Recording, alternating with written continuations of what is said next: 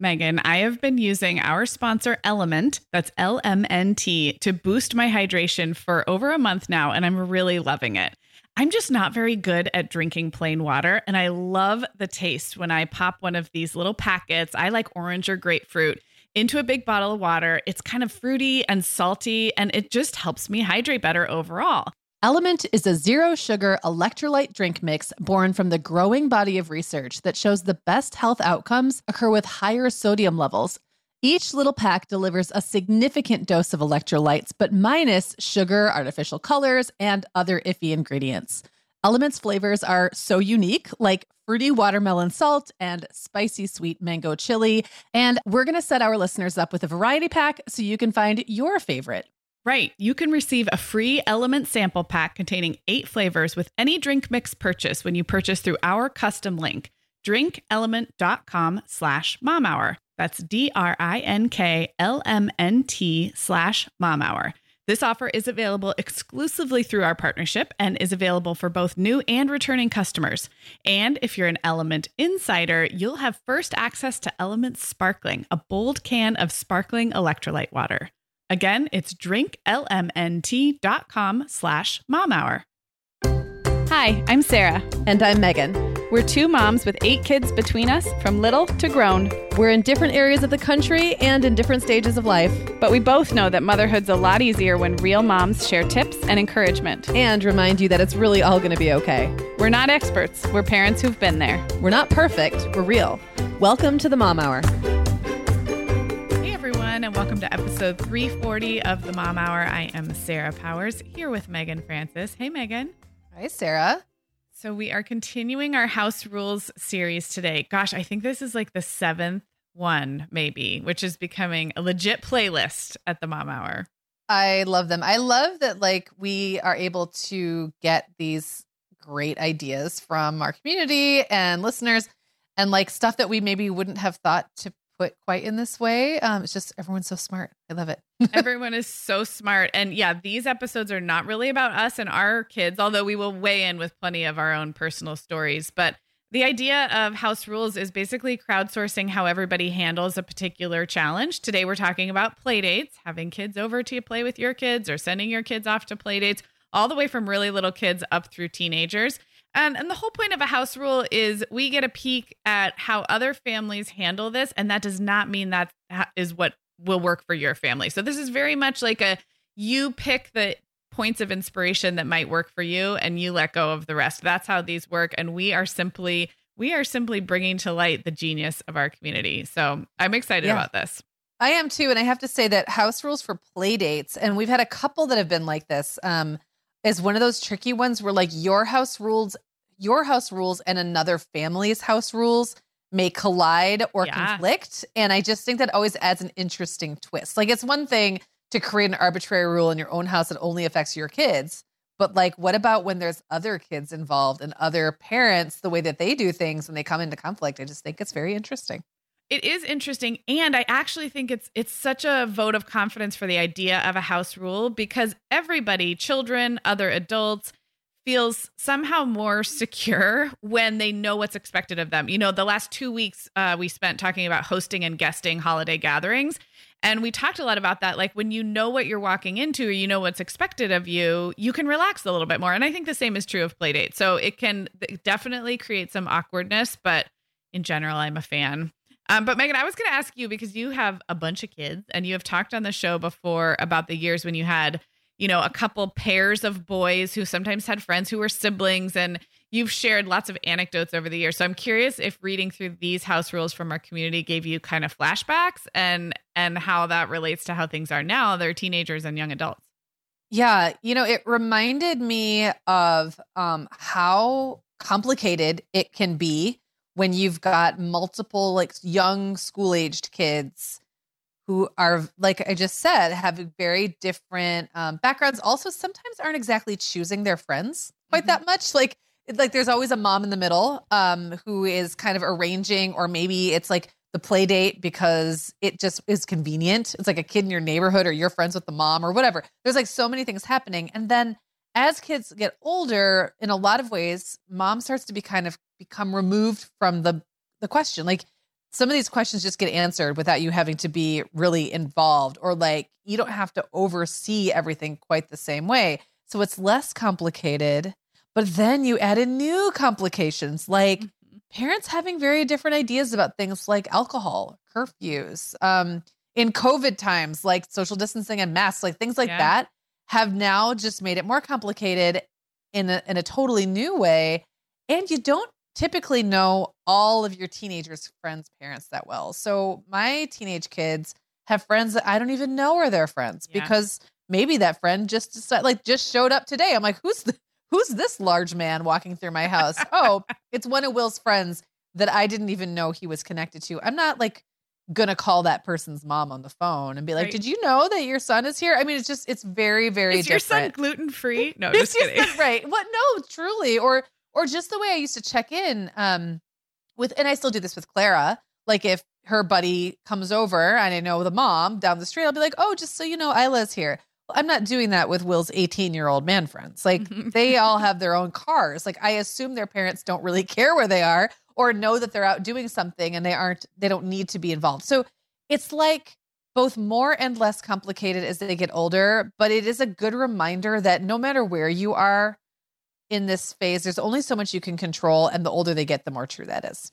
So I, I agree. I'm glad you brought up COVID because that was kind of where I wanted to leave us before the break, before we dive into the house rules. Is you all know I am in general a big fan of rules and expectations. And that is like one of the reasons I delight in these episodes. But I just want to say that no judgment ever about anything on this show, but especially about the choices we've made in the last two years around our kids and social emotional well being. This actually, this episode doesn't, these house rules don't touch on COVID precautions very much at all. But I just want to say personally, as a mom, I have been surprised by some of the choices I've made when it comes to my kids and playdates in the last year and a half. Sometimes uh, choosing hills not to die on in like a larger effort toward my kids' social and emotional well being. And I just want to leave room for these things do evolve.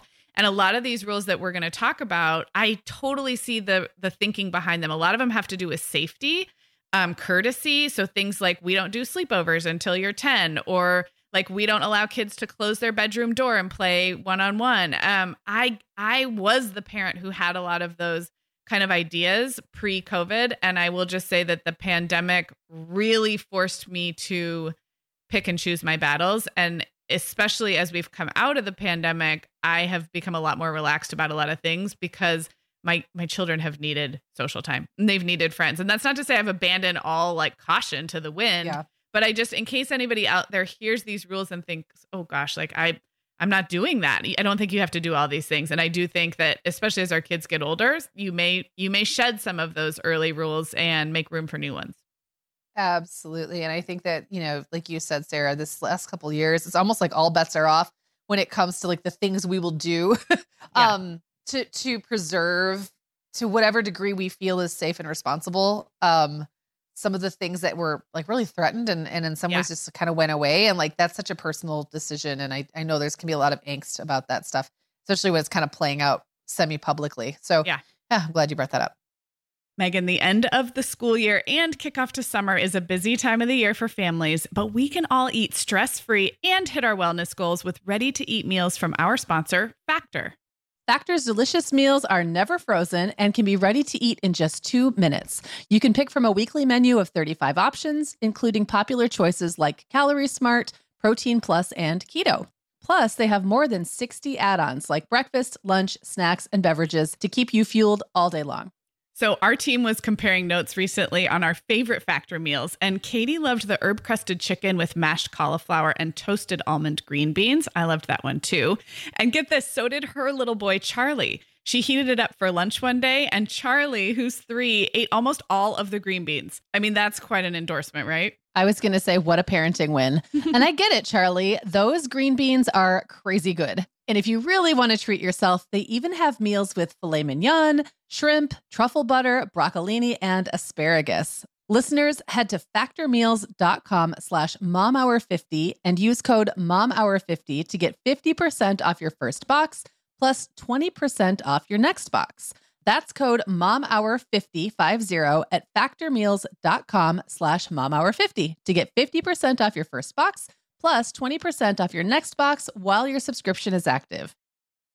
Okay, Meagan. Well, over here at the Mom Hour, we are big fans of our sponsor, Our Place. In fact, you, me, and our team member, Katie, were all comparing notes on our favorite product. Katie was telling us that even though she's packing up to move her family to a new house, she cannot put that mini perfect pot from our place into the boxes yet because she's using it like every night. Well, as someone who also has a perfect pot, I got mine as part of their mini home cook duo set. I get it. It's nonstick, which is key, but it also has all these handy features like a steam release lid with a built in strainer and this nice beechwood spoon that nests on the handle in this perfect little peg. Okay, well, I didn't get this pot, but now I want it. That sounds so great. Our Place's cookware is great to cook with, beautiful to look at, and healthier for us as well. All of Our Place's products are made without PFAS, also known as forever chemicals. In addition to their cookware and tableware, Our Place is also making waves with their Wonder Oven, the most stylish all in one air fryer and toaster oven. Again, free from the forever chemicals found in many of those air fryers. Listeners, Our Place offers a 100 day trial with free shipping and returns, and we've got a great deal for you. Go to FromOurPlace.com and enter the code MOMHOUR at checkout to receive 10% off site wide. That's from our place.com code MOMHOUR. All right, we are jumping into some house rules about playdates, and many of you had house rules about exactly what you brought up, Meagan, which is the intersection between your arbitrary rules for your own kids and the house rules in your house compared to maybe the house that you're going to your child is going to. And and like whose house rules sort of take precedence in a playdate situation? And so i wanted to start with katie's because she sums this up. And she in her family they said we have family rules and we have house rules. And she explains the distinction and i think this is so smart. House rules are like in our house it's okay to jump off the couch and when you're done with your food you bring your plate to the sink. We don't yell inside. Those are house rules and house rules change depending on where you are. So if you go to a play date at a friend's house you follow their house rules. And then we, we had several other people who kind of said the same thing. But then katie kind of elaborates and she says family rules are rules that never change no matter where you are. So we don't play sports in the street without a grown-up present. That's her family rule. We say please and thank you. We make amends if we hurt somebody. And she said it's helped my kids to know the difference between these two kinds of rules when they go to playdates. Katie, that is so brilliant because, of course, I'm like really nodding is. along like I know all of that. But you could teach a very small child the distinction between those two things. House rules are tied to the house where you are, and it's polite on a play date to follow the house rules of where you are. But family rules are in our family and they never change. That's so smart.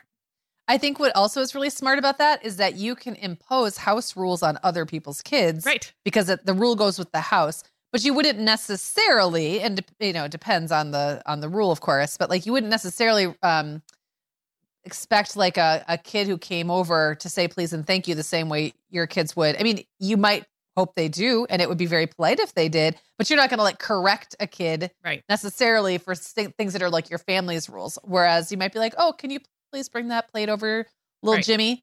um because that's what we do in this house so or like you know you you feel free to jump off the couch that's great because that's yep. our house rule so i love that i think that's a really that's a smart distinction yeah very smart and uh, lindsay also just said very simply my house my rules or their house their rules so we had a lot of listeners kind of comment about that which is like wherever yeah. the play date is we follow those house rules I like Courtney's house rule because it is something that really um, ties into the idea of like being a gracious host. Mm-hmm. And it's an, e- she says it's an easy rule for my almost four year old son. And it's at our house, we do what the guest wants to do. So if it's a game, the guest gets to pick. If it's a movie, the guest gets to pick. Um, she said it works for right now because an adult is pretty heavily involved in starting those activities it might not work as they get older, but for now it's easy enough and it eliminates awkward playdate fighting. So um, I just like that, you know, Courtney's acknowledging that what works for the four year old may not work when her son is six or eight or 12. Yeah. But because it works right now, it's a great rule for right now. Yeah. And I think it's simple for a four year old, that's perfect and simple and easy, like you said, easy to administer from the grown up perspective. Right. Well, a lot of listeners also had um, house rules about sharing toys and personal items during a play date. I know this can be like a real hot button issue, mm-hmm. right? So Sarah says um, anything you don't want to share gets put away before friends come over. Otherwise, we share all toys. And um, we had Katie, another Sarah, Bethany, and Sam all had a similar house rule, which I know can be very different from other house rules. Yeah, sharing is a hot button topic. Uh, Amber says you do not have to share if you do not want to, but it is kind to share, and we treat others the way we would want to be treated. And her kids are four and six. So Amber's leading more with like the golden rule as opposed to forced sharing, probably regardless of where the playdate is happening. Whereas in Julia's house, she said, I have one kid who's four, and if someone is coming into our home, my daughter has to share. So she's just made that a prerequisite of the playdate. If the playdate is going to happen and you are hosting it, then it's on you to share. So that's Julia's house. And I will just say that there is like kind of an intense phase where this is super, super stressful. And whether you handle it like Sarah, where you put away the, the toys that are going to cause like the most share fighting or whether you say that we just share if we're hosting we share or you don't have to share however you choose to handle it just know there is kind of a built-in intense stressful phase around this probably from ages like 3 to 6 um, where I found it easier to go to a neutral location, like meet up at a park. And sometimes they even have trouble sharing sand toys, and you can't even agree on like if you have to share sand toys at the park or if you don't have to. I think our Facebook group had like a real lively discussion about that one time, actually. Like, yeah, I kind of remember that. Whether yes. sand toys are community property. Anyway, if this feels awkward and hard for you, you are not alone. It's okay to pick a neutral location and it's okay to come up with some pretty intense house rules and just know that you won't have to for very long. It, it will get yeah. easier. I also remember times when I would have play dates, but the kids were never allowed to go in their bedrooms for just this reason. So the bedroom or the toy room or whatever was where all the more um, in demand toys were likely to be. And my kids got pretty good at knowing what not to leave out in the living room. And yeah. then if the door is shut, a, a, little kid who's over and has never been over before isn't going to like demand usually. Right. So there, there's always an exception, but isn't going to like demand access to a room that's closed off. They'll kind of deal with whatever's in that space. And so it, sometimes it's easier to just if you can't go to the park, if that's not an option for whatever reason, um, it, like just finding a space that doesn't have that much stuff they're going to fight over in right. it can remove, also help with that. Remove the temptation. Yeah. Exactly. Well, we also got quite a few rules about screen time during play dates. Um, and this is one of those things that I have been forced to reckon with or relax about in the last couple years. But uh, Laura and Christina both said just no screens on playdates. And especially Laura mentioned the friends can't be on their screens. If they have a screen, they'd have no idea. She has no idea what they're doing on there, what they have access to. And I think that was the general vibe. It's not judging other parents necessarily, but I think it's not wanting to it could go either way you don't want to have a house that's maybe more permissive and now you're messing with someone else's screen time rules and by the same token you don't know what another kid might be bringing into your house if they're bringing in their iPad. So for a lot of families, it's simpler just to remove the remove it altogether, no screens on playdates. But that's not that's not what everybody does.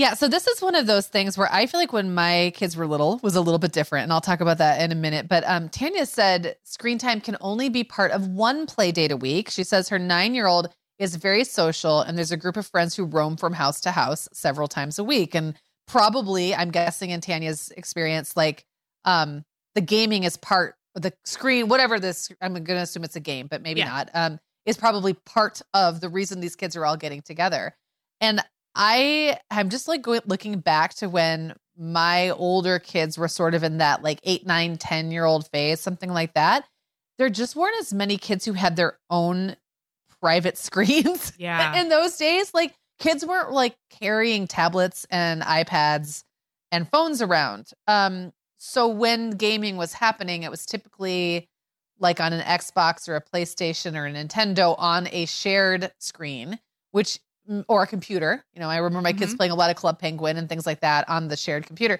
So it just was a little simpler. Like it never felt like everyone's because it used to drive me crazy when that started to become a thing, and there'd be multiple kids coming over with their own screens, like staring at their own screens. I'm like, why are you guys even bothering to get together? Like, what is even going on? Yeah. Um, I will also say though that it can be tricky when you've got kids that your kids hang out with a lot. So it's not necessarily like a like a, a formal arranged play date, but like their best friend who's over all the time or their cousin right. who's over all the time. And you've got very different rules around around gaming or they really look forward to coming to your house because you have the good system or something. Uh-huh. I've been in that position too. So I guess I would just say this is one of those things that's constantly changing. Like it is always evolving and so much of it depends on what the kids are like what are they all into? Are they all into the same game? Can they play it all in one room together? Do they even want to be in the same room anymore when they play because as my kids have gotten much much older, they game together not in the same room. Like they don't care about being in the same space yeah. anymore. So a gaming play date for a 14 year old looks like them maybe being in front of their computer with their friend at home in front of their mm-hmm. computer. So it's just like it, it's changed so much, but I think just any rule you set is fine. It, you know what I mean? It's all and, fine. And, and, I don't mean to knock the no screens on playdates rule at all. I think I I got by with that for a long time, especially like with little kids, early elementary school yes. kids, if screens were kind of a privilege for my kids. So the logic in my mind would be like, well, do you want to have a friend over or do you want right. to be on the iPad? Those are not those are both privileges. Pick one. Like you don't need to do you don't need to do both at once. So we definitely just had no screens on playdates for a long, long time. I would say until, you know, until age eight or nine or something like that. So um yeah. It's, it's definitely simplest. It just gets more complicated after that. Yes, it it surely does. Um there were a lot of uh, listeners who shared rules about where and how kids can play during a play date, which I think is interesting. So Laura said, we put away all the organized Lego bins that we don't want kids who don't know the system messing with. I love that because, man, if you've got a system for your Lego, you do not want it getting screwed up, right? Yep. And no playing in mom and dad's room. Now, that was also something like that's one of those weird things that I get like kind of intense about if my kids have friends over they're allowed to come pretty freely into my bedroom, but I do not want their kid like their friends in my bedroom. Mm-hmm. And it's one of those things that's like almost a very um knee jerk like emotional response for me like what why do you have your friends in my bedroom like it feels like a real invasion of my privacy but you have to what what i realized was like how would my kids know that if yeah. i didn't make it a rule how would they instinctively know that i'm okay with them walking in to ask me a question but not them and their friend coming to lounge on my bed. Like, right. It, you know, like you have to make that stuff kind of clear, which is sometimes a, a learning opportunity. I'll just say. Yeah, and that's why arbitrary rules are sometimes just a good shorthand. Like, oh, at play dates, no playing in mom and dad's room. Like, boom. Right. Yeah. Well, yeah. Alexandra says a rule I haven't had to use much, but I know will be used in the future is you don't go somewhere else away from grown-ups, like upstairs, downstairs, outside, etc., without mom or dad's permission. She said, I'm big on not having my kids out of my sight at this point in my life for a lot of reasons. And I would co sign that, especially for those younger five and six year olds. Like, it's not that they're devious or naughty or they're always going to be up to trouble. It's just, I always felt like if I had someone else's kid in my care, I want ears and eyes on them. And and it's amazing how much you can get done with just like just half an eye or half an ear on what's going on. So like don't go out of my yep. sight. There's no there's no reason for that. There's no reason for that. And I will co-sign that. Okay, so along those same lines, Stacy says for playdates in our home, no playing in the bedrooms. I mean, I kind of alluded to why that might be a good idea mm-hmm. earlier, and and Stacy's kind of the saying the same thing. So she she says they can show their friend their room if they want to, but they're not playing there, and special toys have to go in there too. This rule brought to you by another kid breaking a $250 Hot Wheel track my kid got for Christmas. Oh my God. so gosh. again, like having that safe, like off limits place for some of that expensive stuff or like those yeah. toys that you just it's just best that they remain one player toy toys that you can control. So I think that's a great rule. Rule. Yep. I agree. Well, Julia has a simple one that's more about sort of the chaos management. And she says, if the floor gets so covered in toys and stuff that I can't walk, then it's time to clean up. I think that's a very natural consequence. I love it. Love it. Um, well, here's another twist on the kind of like where you keep stuff or where the playing happens. Um, Emily says, We keep toys in the living room because bedrooms are only for sleeping and changing clothes. So that's kind of like a house rule on top of a play date rule mm-hmm. or like a play date rule layered on top of a house rule, not sure which. Um, she says, No playing behind locked doors. The kids' rooms don't have locks anyway and we won't do we won't do sleepovers except at grandma's house for the foreseeable future probably till they're at least 10 and totally understand the whole bodily autonomy thing so yep.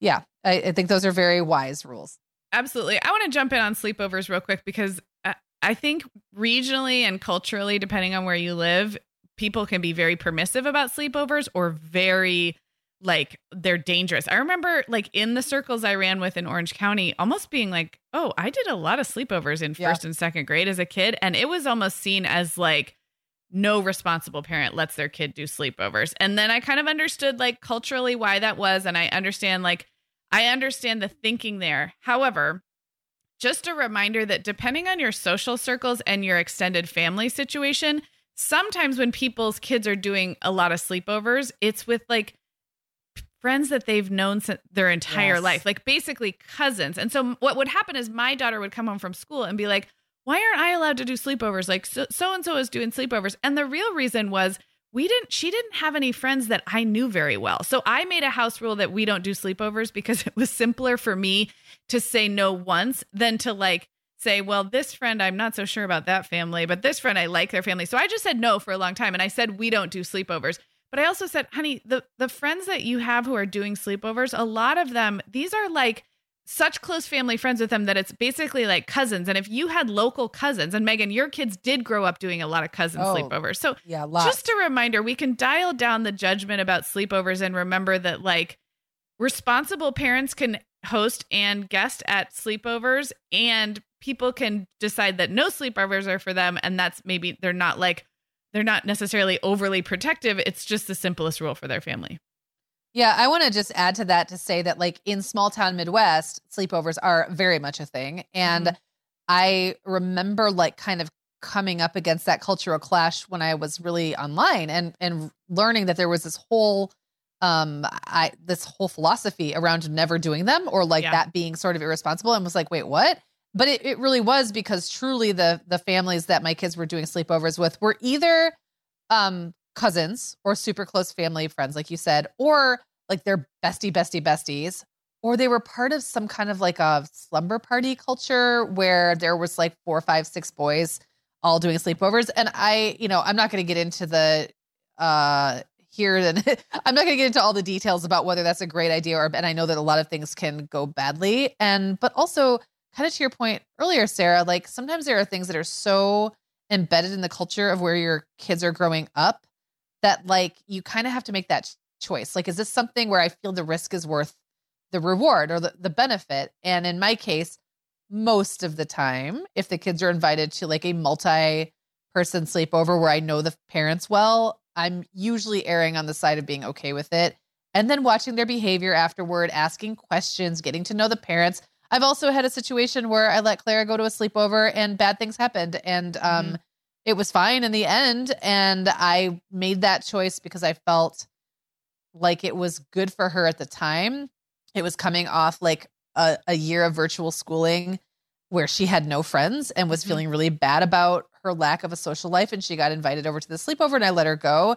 And it turned out that things didn't go that well. It was no lasting damage, but it wasn't a great environment for her to be in. And I had to do some damage control. I still don't regret letting her go because I couldn't have known that. Like I just Yeah. didn't, I didn't know. And I had to find out in this circumstance that was not a great environment for her. Um, and I just try to like, there's no, there's no such thing as like a risk free environment. And so I just try to always balance like what the benefit is I'm hoping the kid will get out of it with like what rule I put in front of it, which is not to rule like it's not a judgment of anyone else's stricter or looser rules. It's just Okay. um it's the calculus that's going on in my head. Yes, I agree. I agree.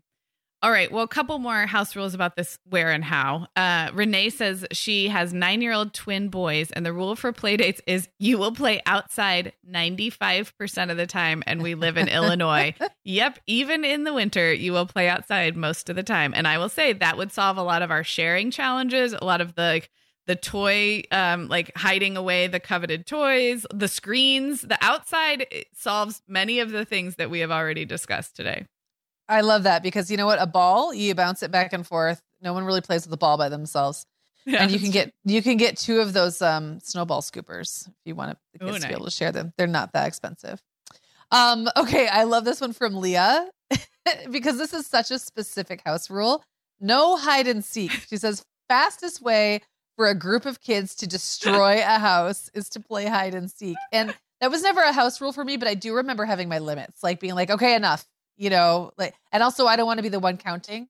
Did you ever get like stuck in the job of being the counter? Oh no. like helping the little kid count. I I've got myself in that position several times when my kids were really little. So- That's really funny. Um, Yeah. hide and seek outside makes me really nervous. Like I've had kids who want to play hide and seek in a park, and I I can't do it. My constitution is too delicate. I'm just always afraid like a kid is actually gone, like they've been scooped up or like fallen in a corner somewhere. I can handle um, hide and seek in the house, but a whole group of kids playing hide and seek willy nilly in my house, yeah, I would I would think I would um, put Leah's house rule into place on that one. That's so funny.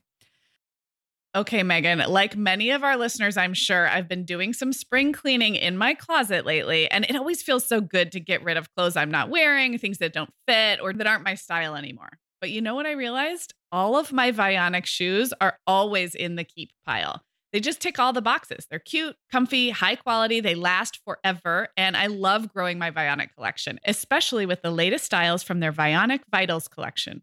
The Vionic Vitals collection offers daily wear styles designed for elegance, comfort, and versatility.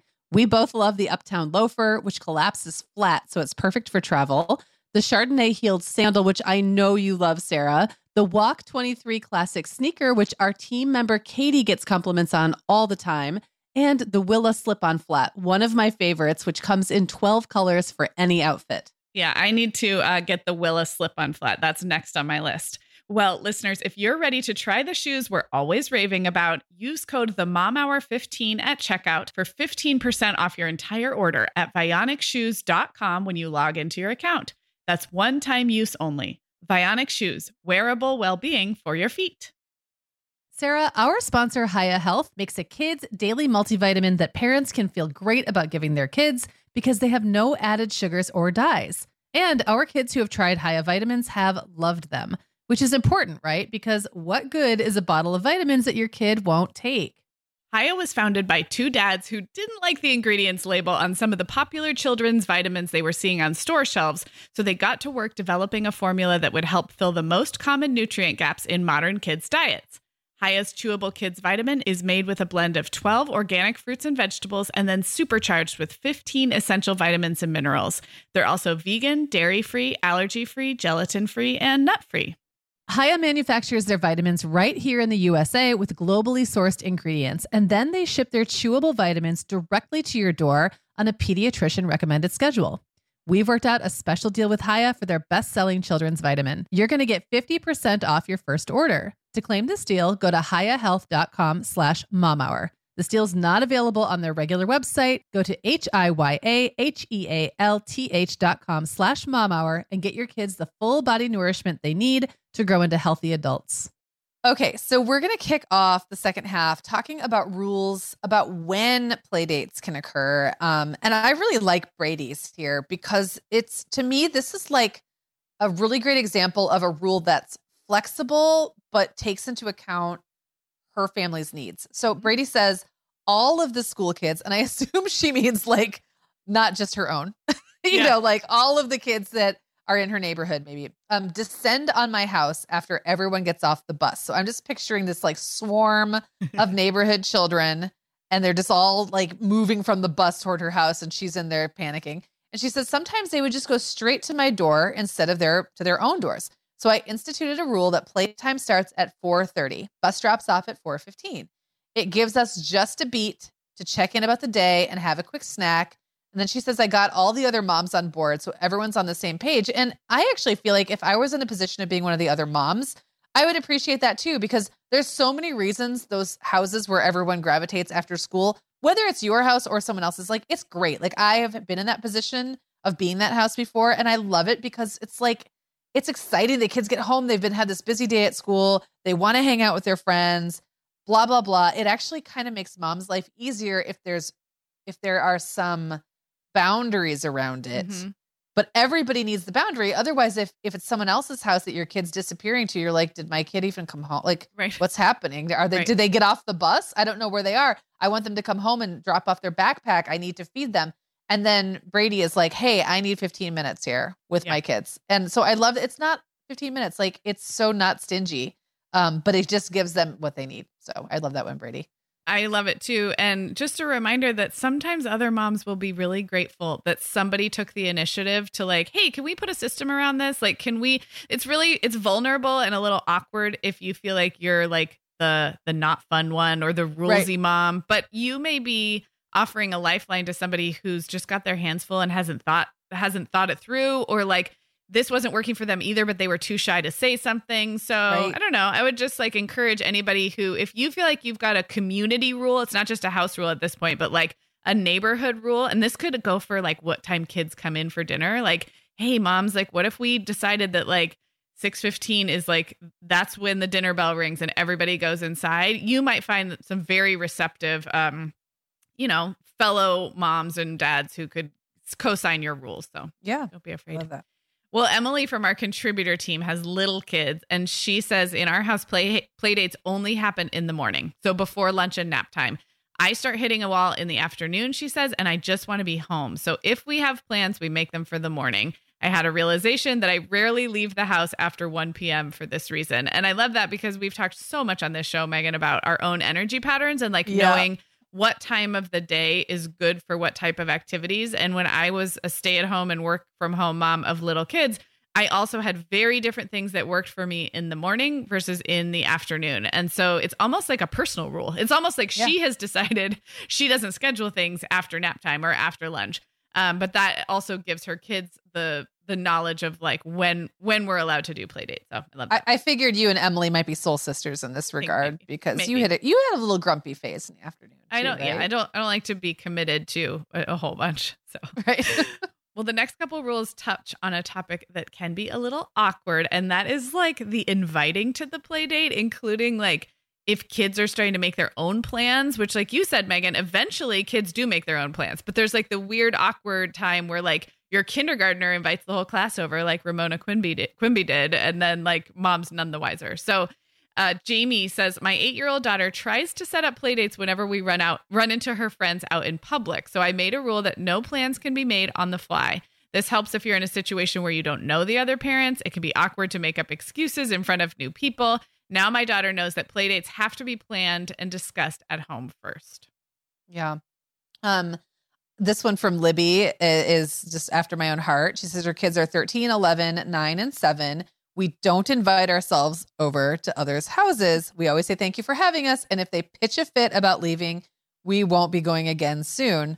Um, I grew up in a house where like the idea of inviting yourself to anyone else's house was anathema. And I will say I it's one of those things that you like it gets ingrained in you, like mm-hmm. opening someone else's fridge. You know, like there's certain things like I just my mom ingrained it in my head that you just don't do that. And then even when it's okay to do that, it's like hard to yeah. do that or to allow other people. And the funny thing is I still know there's like a complicated dance happening between kids where they're figuring out how to get invited over to someone else's house without overtly ask inviting yeah. themselves over. So it's like that, hey, why don't you ask your mom if yeah. I can come over so that I can get an invite? But they still sort of like the like the, it originated at the friend level. Like the discussion that happens at the friend level, I feel like isn't my business. Right. As long as I don't have my kid showing up uninvited or like being the one to sort of like insert themselves in another family's life. Yeah. And that means you have to sometimes have communication with the other parent yeah. and have a good sense of humor about it.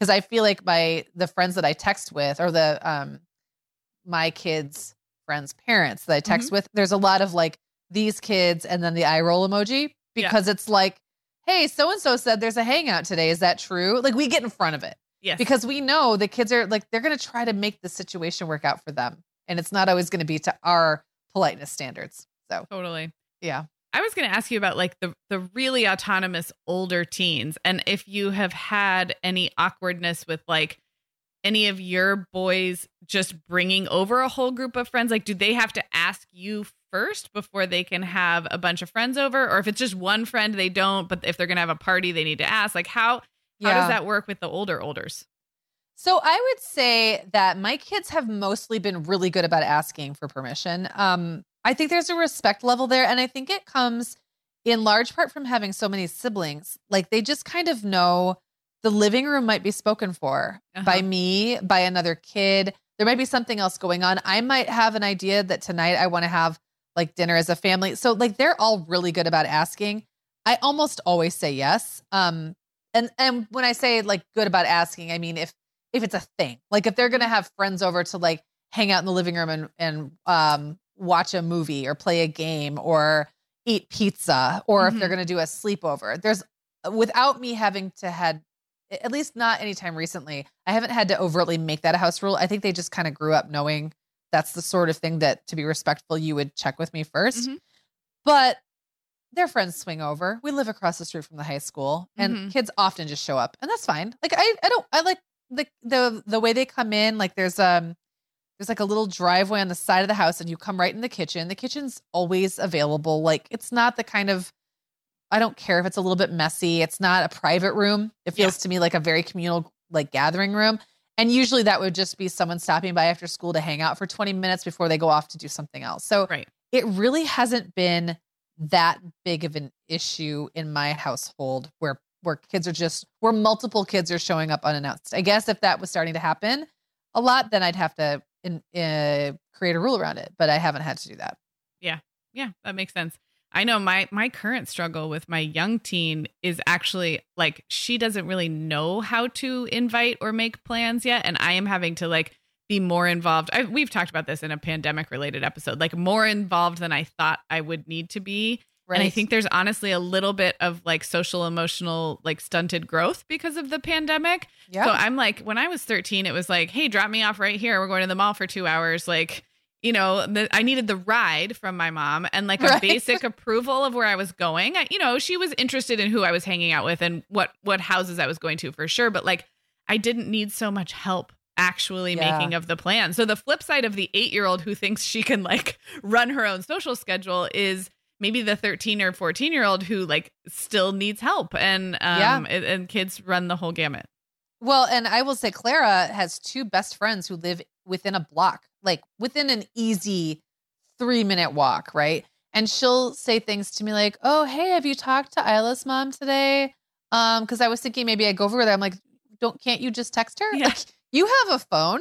And, I'll I'll say, "I don't know if she's available. Like, I don't have her Yeah. calendar on my phone. Like, call her. I don't like you figure that out." And every now and then, Clara will feel. She always feels like she's um and this is something she's gotten better at but we've always lived within walking distance of a good friend of hers so Okay. her buddy sam you know isla these other friends but she has an awkwardness about sort of feeling like she's unwelcome Mm-hmm. and i've then had to sometimes go to the moms and have the moms say it's totally fine if you come knock on the door if we're not available We'll let you know. we'll let you know like Yeah. that's on us but sometimes different people have different rules around that and they don't want people knocking on their doors and so i get why she would want the clearance and ahead of time but Mhm. now that she's gotten it, it's it's been a little bit of a, a slog getting her truly comfortable taking the license she was granted. So Yeah. it is getting better. It's getting better. But I, I agree. It's it's the pandemic. It's a different time.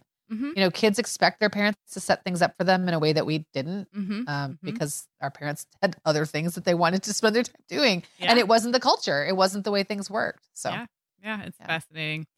Okay, well, back to the littles for a second. Um, quite a few of you had house rules about like how the end of the play date goes, and I was smiling so much because there is nothing worse than like the end of play date meltdowns. Either someone doesn't want to leave, or they're tired and they're fighting at the end. So Jess says for play dates at other people's houses, if you come home with a terrible attitude or habits or actions that are unacceptable in our house, meaning like you picked up some bad habits, your next play dates with that friend will be very few and far between. And I have found myself saying something to my kids like, let's wrap this up in a way that makes me want to make it happen again. Like if you Right. would like to do this again, and I'll say that to all the kids, my kids and the other kids, like let's let's leave all the parents with like a good memory of how this wrapped up so we can do it again soon. And I think kids kids get that, especially as they get a little older.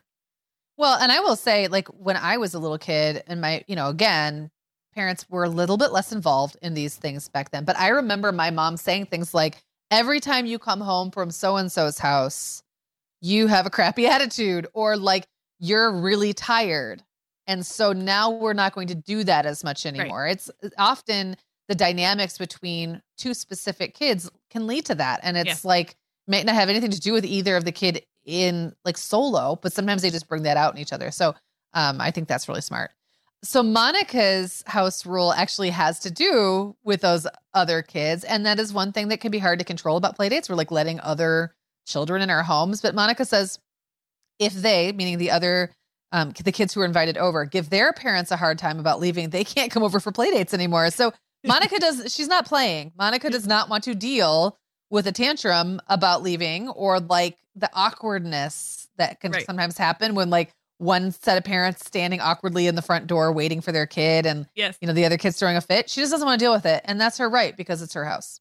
You know, I'm thinking about the end of playdates as like I I just really often want my house back to myself or if my child has been somewhere else, I want to get on with my day. Parents do not want to sit there and chit chat for 15 minutes or Violet is in this phase where like she and a friend will go hide. They think it's real funny like Oh, the uh-huh. parent Oh, yeah, drives up and they're like, "Oh yeah, well, I don't know where they are." Like or they're like so um I have a kind of a short I have a short fuse when it comes to that. Like let's end this thing the way we mean to go on, which is if you want to do this again, let's get it together. So that brings me to Bethany's rule, which is interesting. And I'm curious what you did uh, with this when your kids were little. But Bethany says, when we play at someone else's house, I make my kids clean up the toys they played with and thank our host for having us before we leave. So the whole cleaning up before we leave, I think it's really nice to offer. And often another parent will be like, hey, does you know, does Avery need to clean anything up before they leave? I almost always turn that down. I almost always say thank you so much, but we're good for two reasons. One, as a host,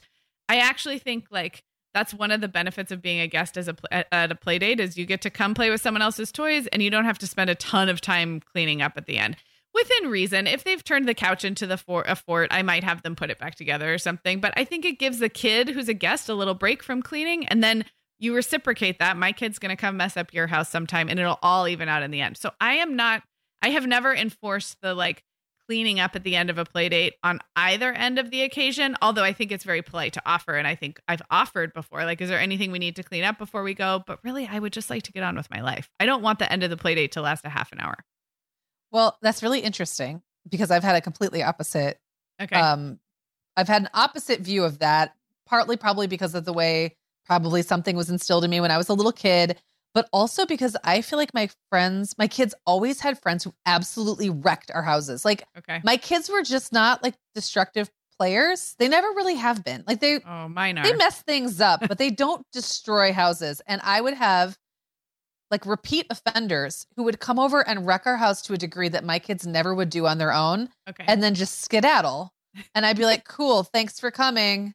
And so, like, to me, it was like, I knew that there would be nothing, there would never be a reciprocation. Like, there was never, my, my kids would never wreck another house to the degree that some kids wrecked our house. Now, still being like wanting to be the bigger person or whatever, I would still say before we left, like, hey, take five minutes, go clean up. But I would usually put a limit on it. Like, it wasn't like I thought, okay, now I want to see, you know, this room put completely back in order.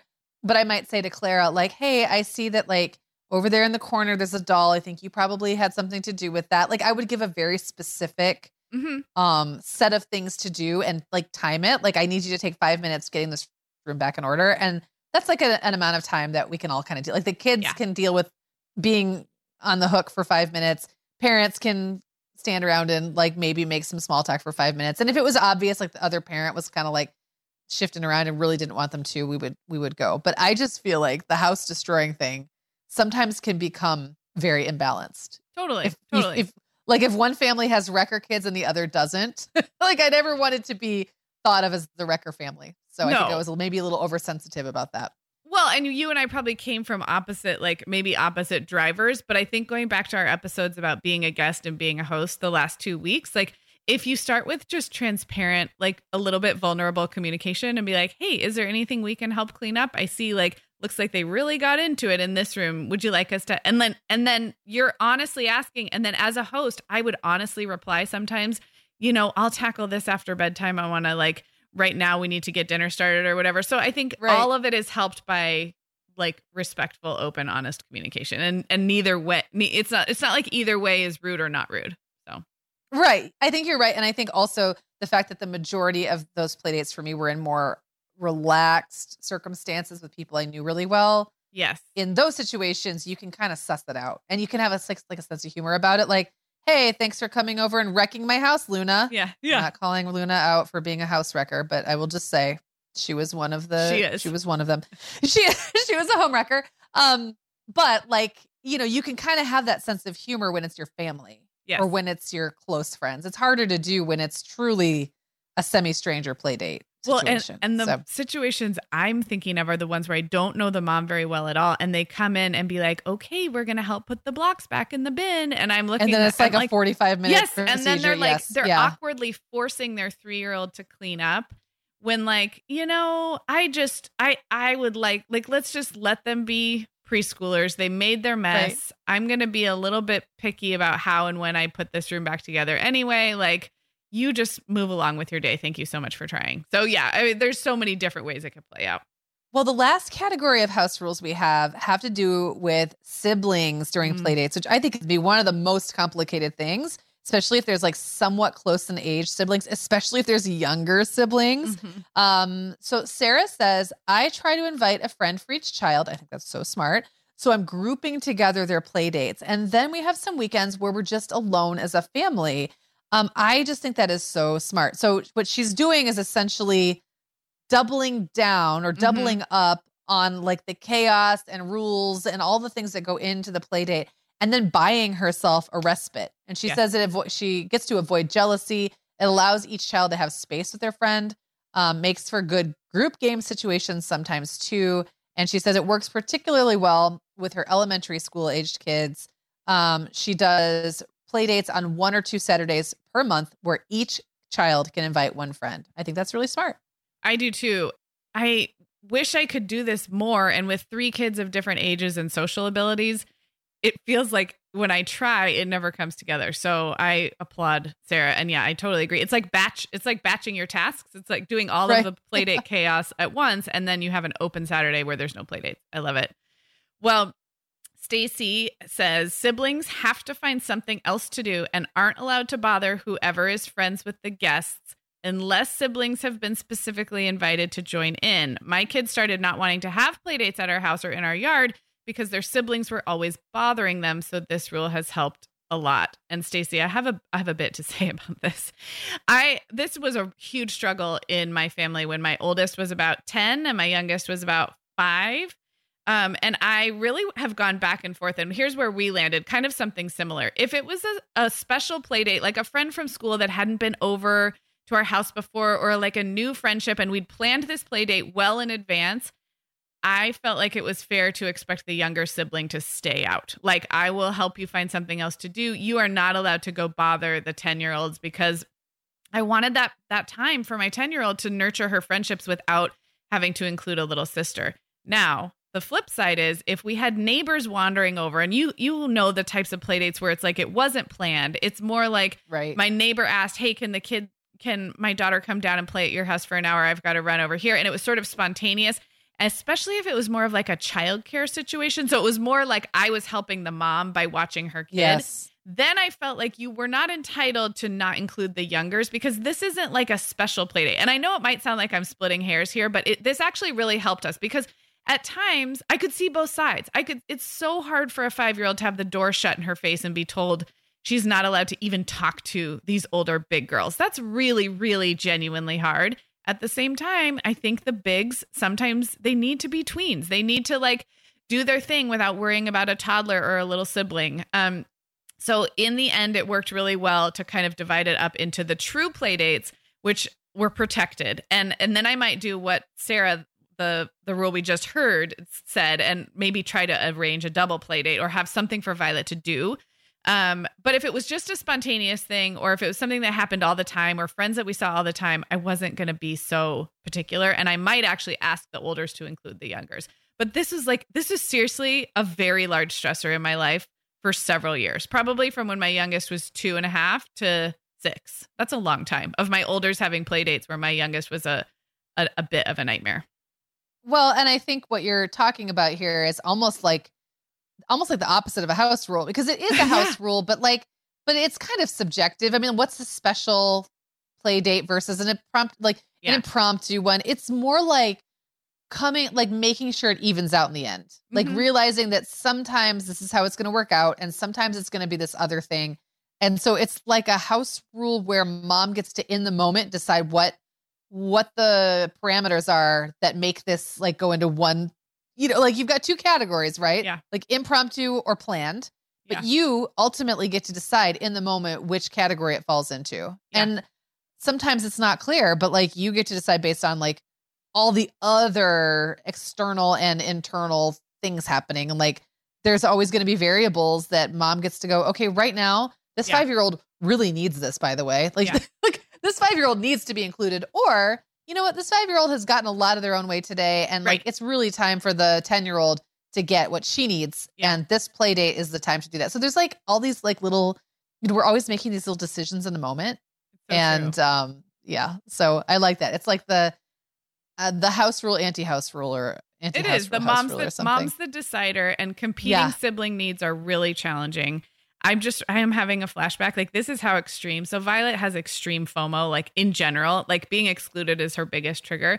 And I remember one time telling Allegra, like, if you're down in the common area with your friend and we're all chatting and we're all having a snack, I was like, don't announce that you guys are gonna go up to your room now and listen to music, or you're gonna go like just just sneak it. away Just sneak Just away it. it will it will mean the difference between me being just completely miserable for the next hour trying to physically like get this excluded hurt wounded child away from banging on your door versus maybe she won't even notice because it was the moment of exclusion the moment where it's like okay we're gonna go do this and you're not included Right. because you're little she It didn't like, even care she probably didn't even care No. really no but it was just having it called to her attention Yes. So Yeah. we that we that worked well too for a while. Is like spend a little group time and then I'd like we'd kind of wink wink and off they'd go. And sometimes that just that would be enough where it wasn't so triggering. So I think I have, I have a bit of an extreme dynamic in my house about this, but maybe there's others who do as well.